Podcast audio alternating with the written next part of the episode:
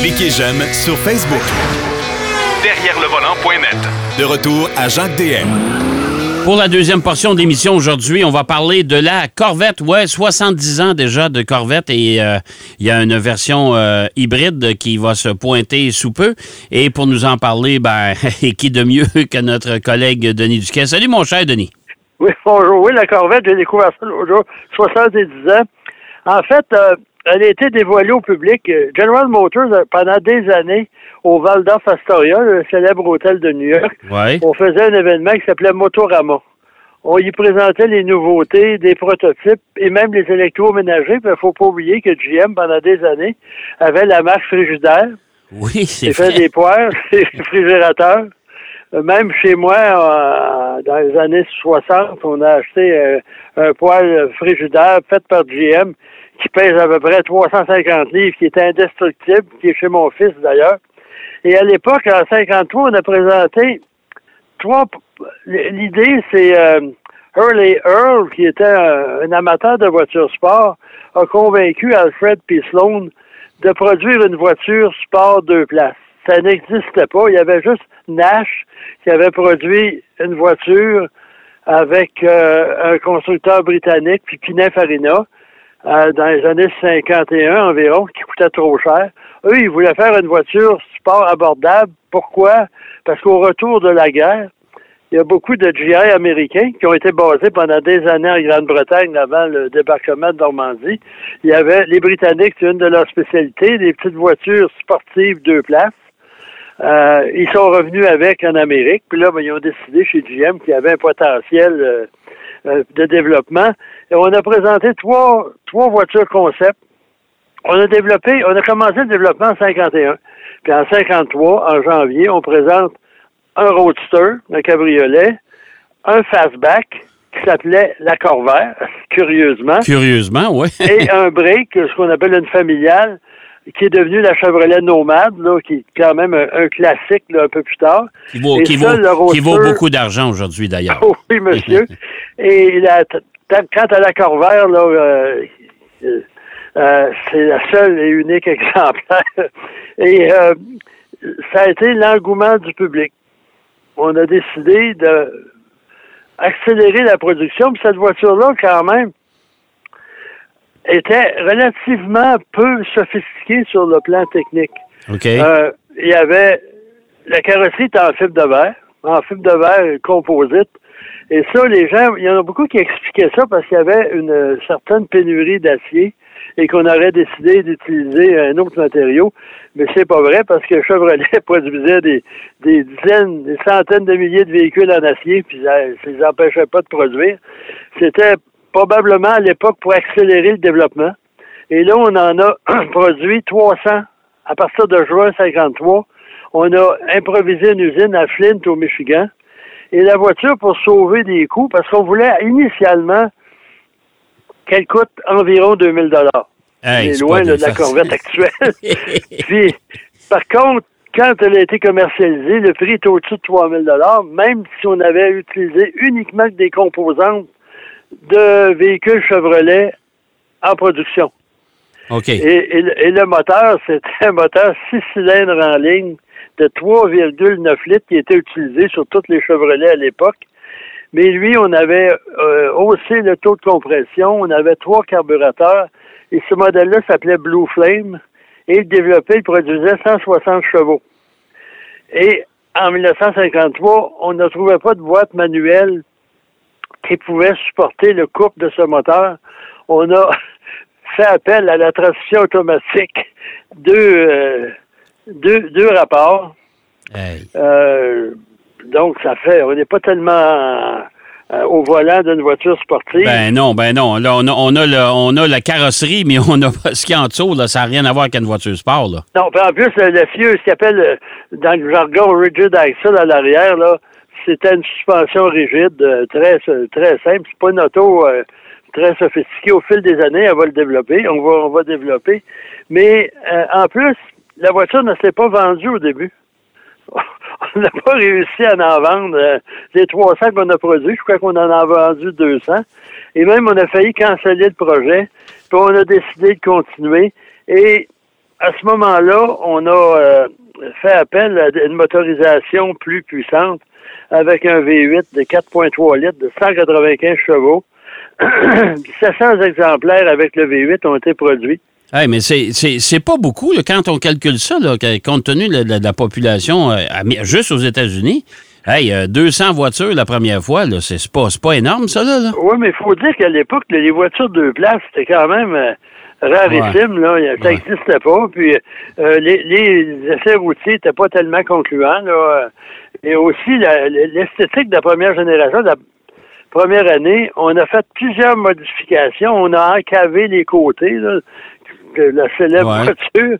Et on a, euh, à partir de 56, on abandonne le six cylindres.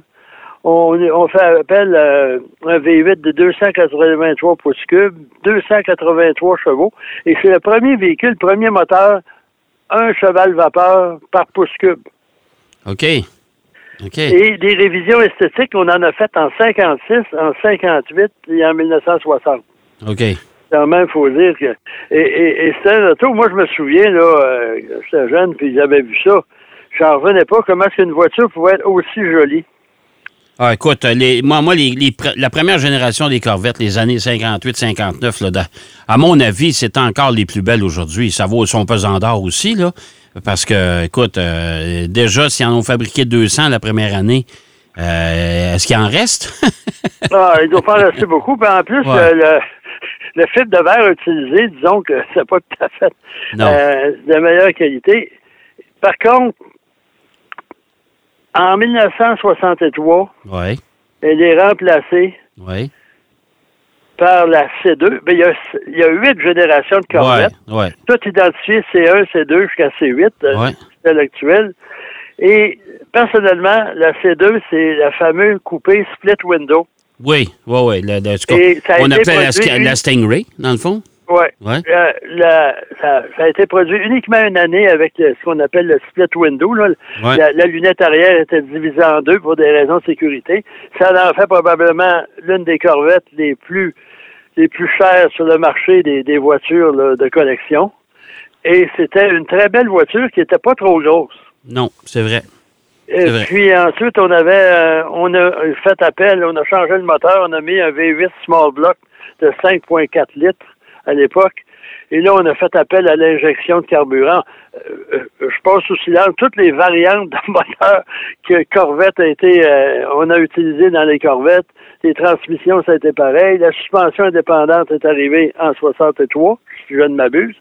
Donc, c'est une auto beaucoup plus sophistiquée, beaucoup plus élégante et qui était exactement une meilleure routière aussi. Ouais. Et ce modèle-là a été produit pas tellement longtemps, de 63 à 67. Ouais, c'est vrai. Ouais. Euh, mais moi, tant qu'à moi, là, c'est probablement la plus belle, la plus belle voiture de, de l'histoire de la Corvette, là, avec la première génération, Hmm. et probablement la, la C8. Et là, en C3, la C3, ça c'est moins drôle. Moi, je trouve que c'est la pire Corvette jamais fabriquée. Je m'excuse aux collectionneurs. De 68 à 82, ça a été une voiture Ouais. était volumineuse. Certains la trouvent élégante, mais au niveau composante mécanique, c'était très ordinaire. Et à l'époque, c'était le début de l'antipollution et la crise du pétrole. Ouais, c'est vrai. Fait qu'à ce moment-là, à un moment donné, on s'est retrouvé volant d'une Corvette qui produisait 165 chevaux. Ouais, c'est pas Et en plus, c'était une voiture dont la fabrication était à, à l'usine là, à- au Kentucky, qui était très mal faite. Ah, la qualité Ouais. d'assemblage était pas terrible. Ça, je suis d'accord avec moi, là, j'ai Ouais. travaillé avec Albert Ladouceur, le, le célèbre chroniqueur sportif qui est décédé malheureusement. Lui, son rêve, c'est de s'acheter une Corvette. Il s'achète une Corvette. Hmm? Il a eu toutes sortes d'ennuis mécaniques.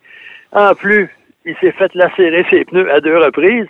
Mais le pire, c'est que quelqu'un a perdu le contrôle et a rentré dans la portière euh, gauche de son véhicule, si je me souviens bien. Ouais. Donc, la porte est démolie, ça se répare pas. C'est en plastique. Ouais. On envoie une autre portière nouvelle. Elle fait absolument pas. Elle est trop grande. On renvoie une autre porte. Celle-ci fait pas, elle est trop petite. Ben, voyons donc. Et la troisième, on a réussi à la produire. Ah, ça c'était un sens. concert de, de cliquetis et de sonnettes dans cette voiture-là. Bref, c'était- Euh, elle était- elle était drôlement, moi j'en ai conduit dans ces années-là. Là, elle était drôlement balancée, cette, euh, cette voiture-là. oh, oui, parce qu'on était- voiture. On était assis pratiquement sur l'essieu arrière. Euh, puis le, le- le devant, en tout cas, c'était- pas un comportement qui était très sain sur la route. C'était plus un exercice de style que de Ouais. production de voiture. Puis ça, ça a duré quasiment jusqu'à la C6, qui là est vraiment devenue une voiture authentiquement sportive avec Ouais. une suspension très sophistiquée. C7, c'était pareil. Puis la C6, je peux me tromper dans les chiffres, c'est là qu'on a fait une voiture avec un châssis périphérique. Et moi, j'étais euh, au dévoilement de ce modèle-là. Puis on roulait avec les ingénieurs. Puis à un moment donné, je savais qu'un ingénieur, il dit, moi, je viens des, des autobus Chevrolet. OK. Qu'est-ce que tu fais dans un développement de la Corvette? Il dit, ah, parce que euh, la, la, la, la direction, hein, c'est tous des comptables, là, ils, regardaient juste les coûts. Puis pour faire une Corvette vraiment digne d'une voiture sport, fallait développer, fallait produire, fallait investir. Parce que là, on a réparti ça un peu partout dans, dans chez General Motors. Puis le châssis périphérique a été développé par la division des autobus parce que les autobus, c'est justement ce qu'ils ont. OK. Ça fait que après ça, ils ont tout, tout ramené ça. La transmission, ça a été pareil, ça a été développé par une autre division. Et en plus, en parlant de ces gens-là, il y en a beaucoup qui, à Sainte-Thérèse, à l'usine de Boisbriand, connaissaient l'usine alors où ils fabriquaient la Camaro. OK. C'était une usine, on fabriquait des voitures à propulsion. La Camaro avait beaucoup de pièces en, en composite sur la carrosserie.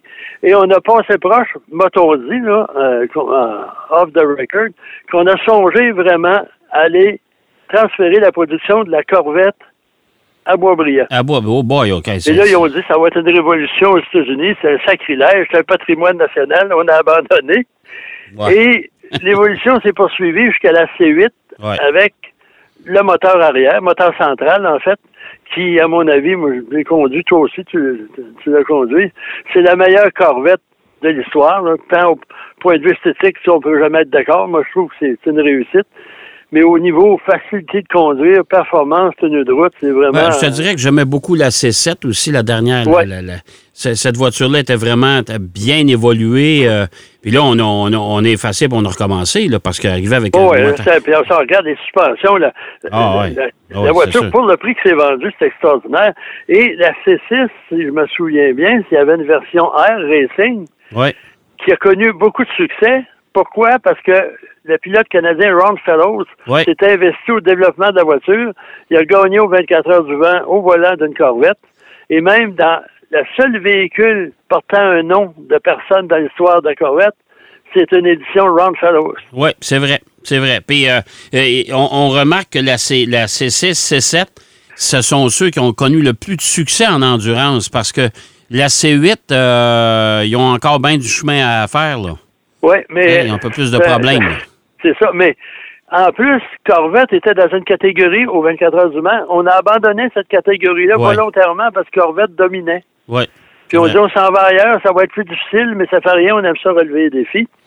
Et en terminant, on- l'évolution de la Corvette, la C8 E-Ray, qui est une Corvette hybride qui va être produite, un modèle 2024. Et là, c'est un modèle à traction intégrale, si l'on veut, parce qu'on a mis un moteur électrique euh, Au roue avant?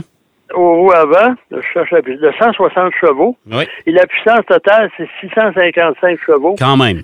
Et le 0,60 000 à l'heure, ça, ça prend 2,5 secondes. Hey, Le quart de mille, 10,5 secondes.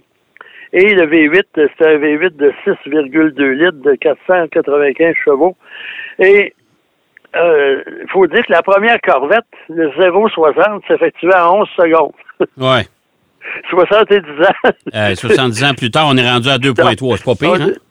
C'est quand même assez bien. Ouais. Et euh, c'est un auto qui euh, esthétiquement ressemble à l'autre, mais c'est quand même intéressant de voir l'évolution de, de la Corvette du pire au meilleur. Là. Euh, Ben ça, il faut donner ça aux Américains. Regarde, chez Ford, la Mustang, ils ont réussi à y faire traverser toutes les époques. Euh, elle est encore bien en vie. La Corvette, c'est la même chose. C'est 70 ans, c'est quand même... euh, tu sais, on s'entend que c'est arrivé avant Mustang, ça, là. là. Oui, puis on parle de la réplique de Ford là, à, à la première Corvette ou à la popularité grandissante de la Corvette. On a fait la Thunderbird. Ouais. Ouais, qui c'est pas, là, qui est devenue une grosse berline à un moment donné, mais qui était une voiture. euh, Une voiture sport deux places à l'époque. Deux places à l'époque. Ouais. Ça Ouais. fait que, euh, puis Chrysler, il y avait le, le, le Chrysler C300, qui était d'autres dimensions, mais c'était une voiture sport aussi, parce qu'à l'époque, des voitures qu'on disait performantes, c'est surtout des grosses berlines avec des, des, Ah ouais. des V8 monstrueux, mais à l'époque, la Corvette la C2, à un moment donné, il y a- c'était un moteur qui produisait, on disait 500 chevaux, mais probablement, selon plusieurs, développait plus que ça. Ouais. Mais GM avait cessé de, on a déjà parlé de ça, GM avait arrêté de participer à des courses automobiles Ouais. Ouais. pour des raisons là, un peu euh, multiples. Et là, on, on dévoilait plus la puissance des moteurs. pour éviter pour éviter de se faire accuser de plein d'affaires, ouais, c'est sûr que. Mais il Mais faut dire que chez GM, à l'époque, on avait un département qui portait un drôle de nom, qui s'occupait de développer des, des moteurs de course, puis des voitures de course pour des particuliers. Le plus bel exemple de ça, c'est la Chaparral. ouais, c'est vrai. Parce que je crois pas que Jim Hall, dans son petit atelier du Texas, ait pu développer un moteur semblable puis une transmission automatique Non. de course. Non, non, non. Puis encore plus l'aérodynamique. Ah non, non, ça, tout à fait, t'as tout à fait raison. Hey, mon cher Denis, c'est déjà tout. Bon, ben, Hey. on, va, on va essayer d'aller euh, contempler la Corvette euh, E-Ray euh, au salon de l'auto des véhicules électriques. Les véhicules électriques. Eh bien, écoute, euh, garde euh, Corvette, une belle histoire, encore une fois, une belle réussite. Et euh, encore aujourd'hui, c'est une voiture qui est très prisée sur les marchés, même sur les voitures, les, les marchés des voitures d'occasion, des voitures de collection. Ça vaut encore son pesant d'or, ça c'est sûr. Merci, mon cher Denis. Bonne semaine. Bonne semaine à tout le On monde. se reparle la semaine prochaine. Denis Duquet qui nous parlait des 70 ans de la, de la Corvette, euh, une voiture mythique, bien sûr, pour l'industrie nord-américaine. Et euh, si vous en avez une vieille, gardez-la ou informez-vous de la valeur parce que ça grimpe euh, en flèche. On va aller faire une pause. Au retour de la pause, Marc Bouchard est avec nous. Derrière le volant. De retour après la pause. Pour plus de contenu automobile, Derrière le volant.net.